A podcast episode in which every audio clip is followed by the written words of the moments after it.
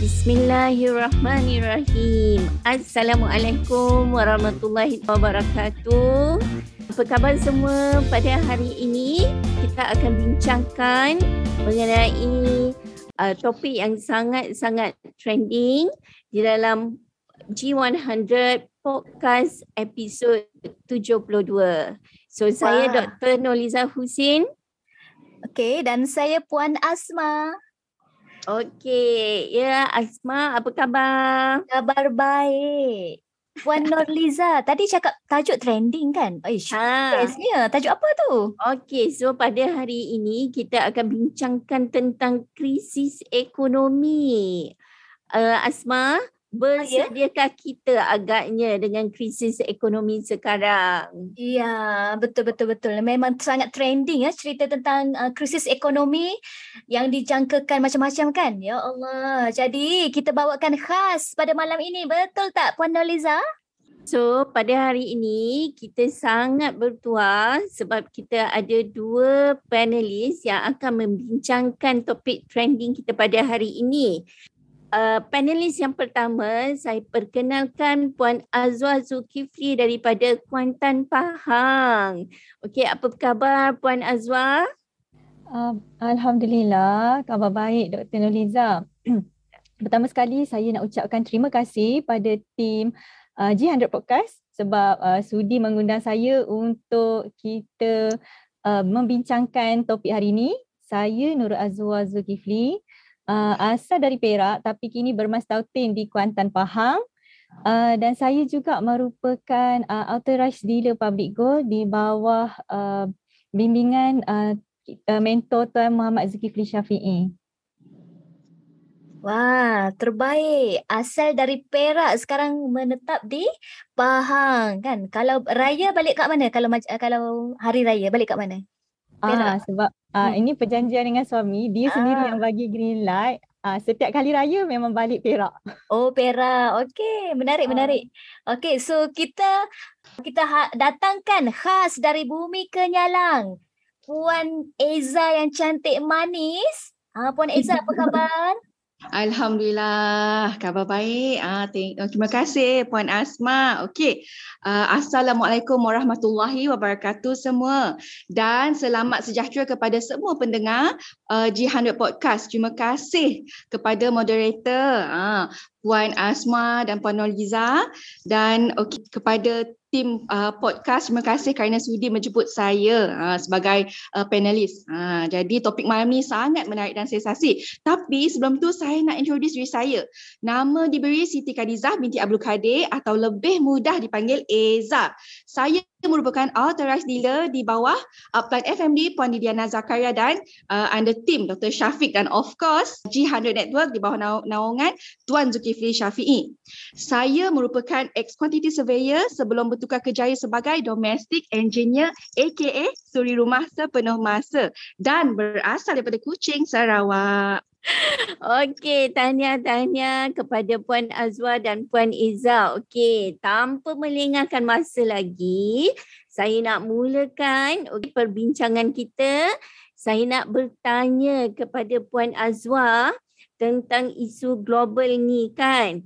Okey, seperti Puan Azwa, seperti yang kita tahu kan, Bank Dunia telah memberi amaran akan kemelesetan ekonomi dunia yang bakal melanda pada tahun hadapan 2023.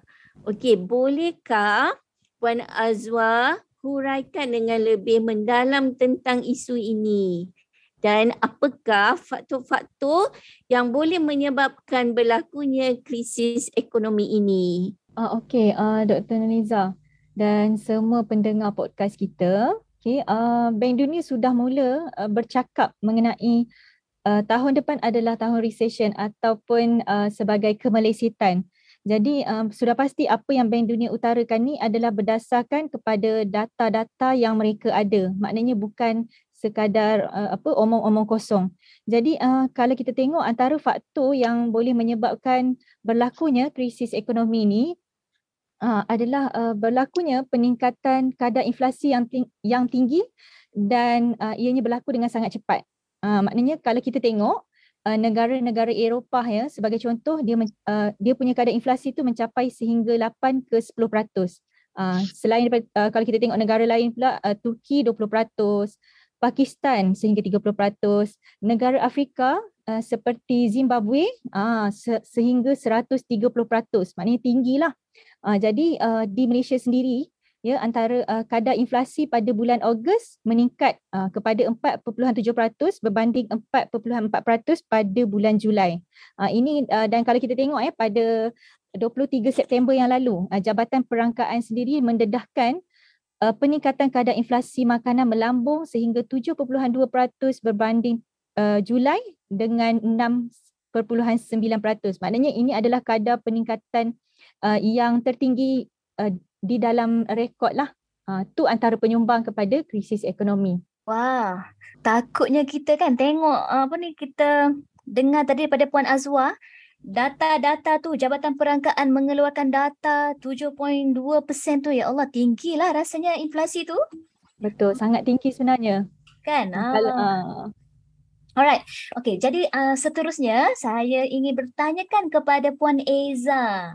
Okay, ya. Puan Eza, uh, sebagai seorang suri rumah uh, ataupun tadi apa domestic manager Alright. Ya, domestic uh, engineer. Uh, domestic engineer.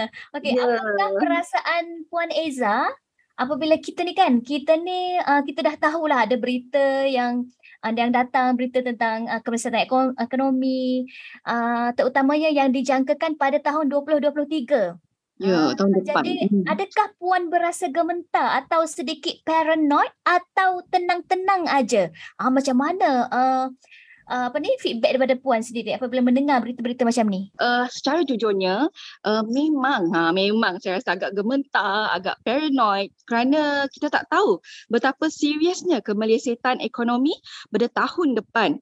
Walau bagaimanapun saya percaya adalah lebih bijak untuk kita fokus mengukuhkan struktur keuangan kita dan keluarga dengan memperbaiki cash flow, menambahkan simpanan dan mengawal perbelanjaan.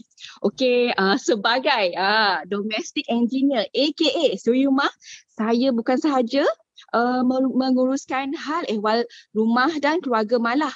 Saya juga membantu suami untuk merancang perbelanjaan mingguan dan bulanan keluarga kami. Hal ini mungkin nampak kecil tapi sebenarnya impaknya sangat besar kerana ianya akan memastikan cash flow keluarga kami lebih teratur dan lebih terkawal. Okey, hebat betul domestic engineer ni kan. Ha. Betul, saya yakin apabila keadaan ekonomi sekarang yang akan uh, krisis ekonomi yang akan melanda uh, pada uh, negara kita dan juga di dunia apa yang lebih penting kita fokus kepada keuangan kita. Sebab keadaan ekonomi di luar sana kita tak boleh kawal. So yeah. kita sendiri yang boleh kawal tentang urusan keuangan keluarga kita betul tak puan Iza Ya, betul-betul tu uh, Dr. Liza. Okey, untuk Puan Azwa pula, krisis ekonomi sebenarnya telah berlaku pada tahun 1997 di bawah pentadbiran Tun Dr. Mahathir. So pada masa itu Tun Dr. Mahathir dapat dapat uh, mengatasi krisis uh, ekonomi dengan baik. Okey, so untuk pada tahun hadapan, apakah impaknya terhadap Malaysia tentang krisis ekonomi ini uh, dan ada uh, dapatkah negara kita menghadapi krisis ini dengan jayanya seperti pada tahun 1997? Okey, uh, bila uh, bercakap tentang mampu tak kita sebagai sebuah negara untuk menghadapi krisis yang akan berlaku ni, sebenarnya saya lebih suka bercakap dalam konteks yang lebih kecil kita sebagai uh, rakyat Malaysia. Uh, maksudnya maknanya saya lebih suka bercakap ber, berkaitan uh, kita selaku uh, sebagai rakyat uh, mampu atau tak mampu kita nak menghadapi uh, krisis ni kan. Okey, jadi sebagaimana kita tahu ketahui bila berlakunya krisis ekonomi ni dia bermaksud uh, inflasi bila inflasi tu dia akan mengurangkan uh, kuasa beli kita. Ha, ya, maknanya dia akan mengurangkan kuasa beli. Jadi secara tak langsung, setiap daripada kita maknanya bila sebut uh, inflasi, semua akan uh, terlibat. Maknanya tak berkecuali. Uh, tak kira lah uh, siapa pun kita eh uh, doktor dan juga uh, Puan Asma uh, juga Puan Eza uh, yeah. tak ya. kira lah kan uh, domes, apa uh, Puan Eza sebagai suri rumah ataupun saya sebagai uh, kaki tangan uh, awam ya maknanya kita semua akan terlibat merasai ter, uh, kesan daripada ekonomi tersebut. Jadi uh, dia sebenarnya akan mengurangkan kuasa beli kita. Nak tak nak itulah hakikat dia sebenarnya bila kita sebut uh, ekonomi kemelesetan ekonomi ni. Jadi kita terpaksa bekerja uh, lebih untuk dapatkan barang yang kita terpaksa bekerja lebih untuk dapatkan barang yang sama. Uh, maknanya nilai dekat sini nak bagi tahu nilai uh, wang uh, kalau kita faham hakikat uh, duit tu sendiri dia uh, yang kita guna hari ini dia tak mampu nak menyimpan nilai sebenarnya.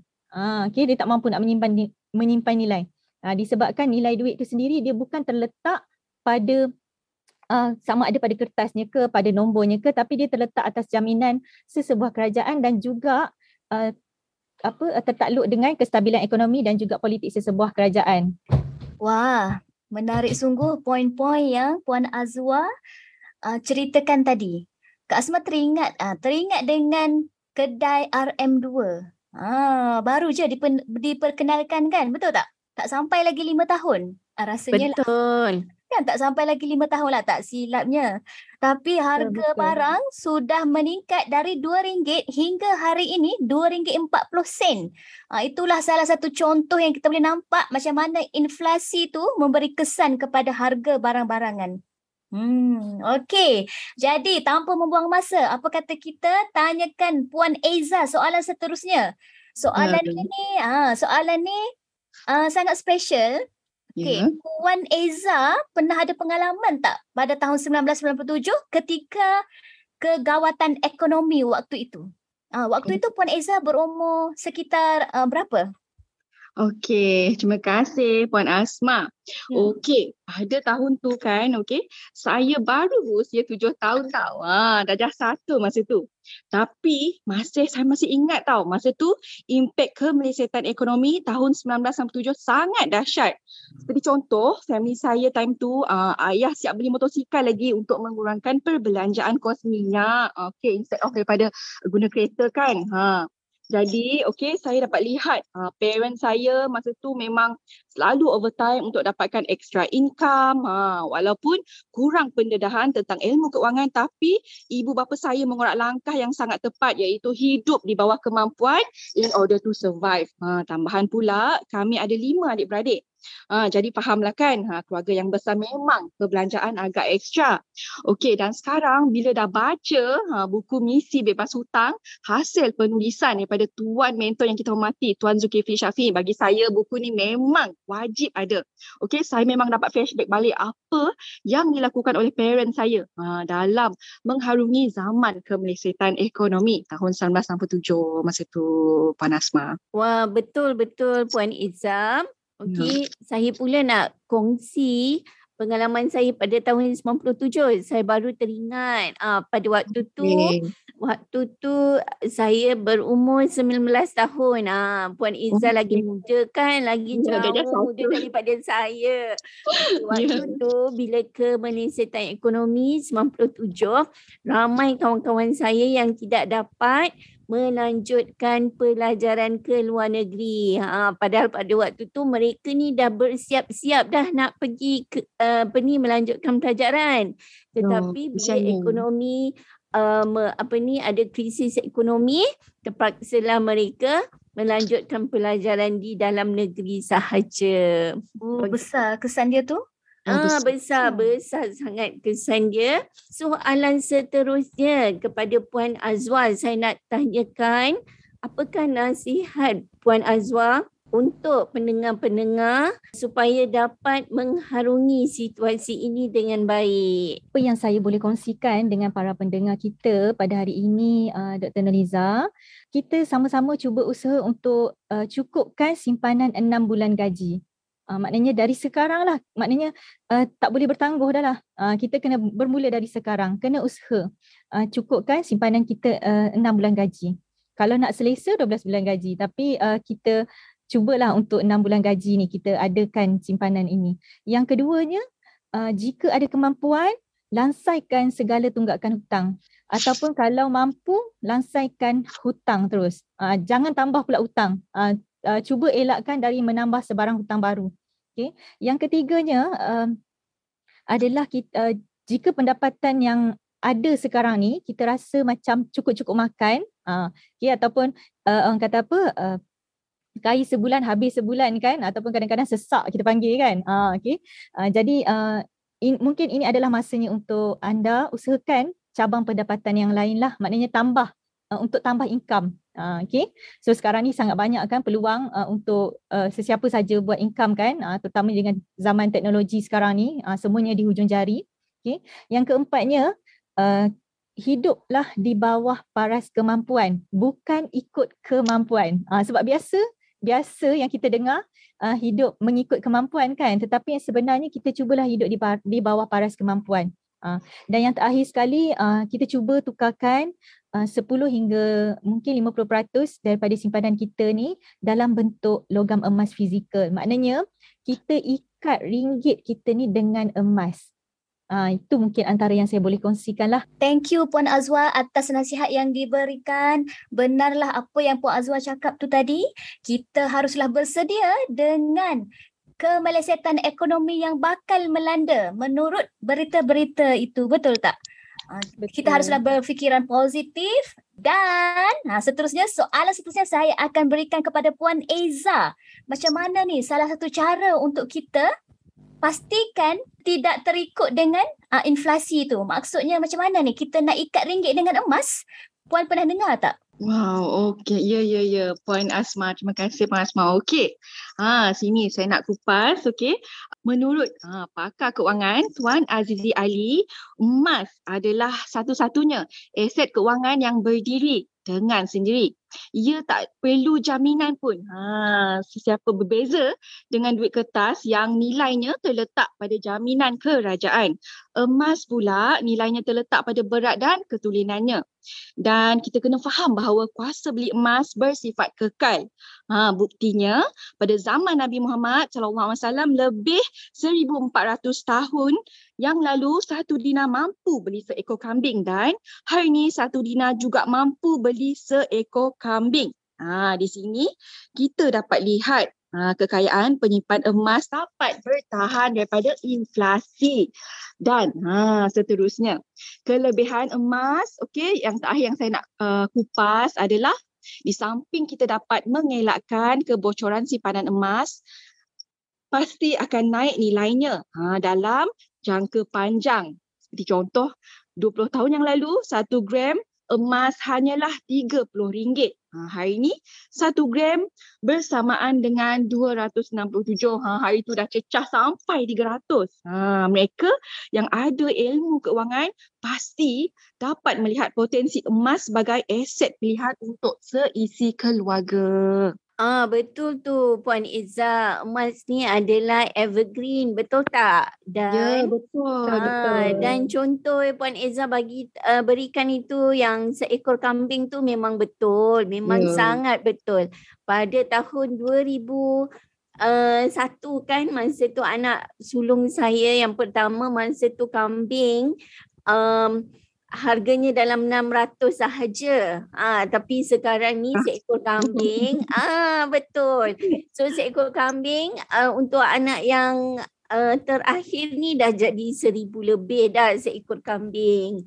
So tapi bila dinar tu um, harga emas tu uh, dia kekal satu dinar bersamaan dengan satu kambing sahaja. Okay, so Puan Azwa, Puan Eza, yeah berikan banyak sangat uh, apa ni input dan ilmu pada hari ini. So kalau misalnya pendengar-pendengar di luar sana nak menghubungi Puan Azwa atau Puan Iza bagaimana ya? Puan Az- Azwa? Uh, para pendengar boleh menghubungi saya di media sosial saya. Saya sentiasa berkongsi tentang uh, emas dan juga kewangan uh, di Facebook saya Azwa Zulkifli ataupun uh, melalui TikTok saya Azwa Zulkifli Rapat underscore. Uh, dan uh, boleh juga uh, terus WhatsApp ke uh, saya di nombor 019 729 5790. Terima kasih Puan Azwa. Ha, jadi mana-mana pendengar yang ingin menghubungi Puan Azwa boleh menghubungi Puan Azwa di uh, di social social media yang diberikan oleh Puan Azwa tadi. Okey, bagaimana pula dengan Puan Eza? Bagaimana kami boleh menghubungi Puan Eza? Kalau ada sesiapa yang berminat nak uh, mengukuhkan ha, keuangan dengan emas, okay, anda boleh lihat ha, konten-konten edutainment. Saya berkaitan dengan emas di TikTok Eza EZA underscore Kadizah Kade dan anda juga ha, boleh search Kadizah Kade di FB dan Insta- Instagram ha, atau anda boleh juga terus WhatsApp saya di 010 9606618. Okey, saya ulang 0109606618. Baiklah, ah, Dr. Noliza, maka berakhirlah sesi kita episod ke-72 pada kali ini. Dengan tajuk yang sangat menarik, krisis ekonomi bersediakah kita? Terima kasih diucapkan buat kedua-dua panelis kita pada hari ini Puan Azwa dan Puan Eza. Bersama. Dengan kupasan yang sangat menarik. Baiklah. Okey Asma, uh, peminat-peminat podcast G100, rakaman podcast ini akan rilis pada setiap hari Ahad jam 7 pagi setiap minggu di anchor.fm G100 Network dan di Spotify. Setakat ini dulu kita jumpa pada podcast yang akan datang. Assalamualaikum. Bye.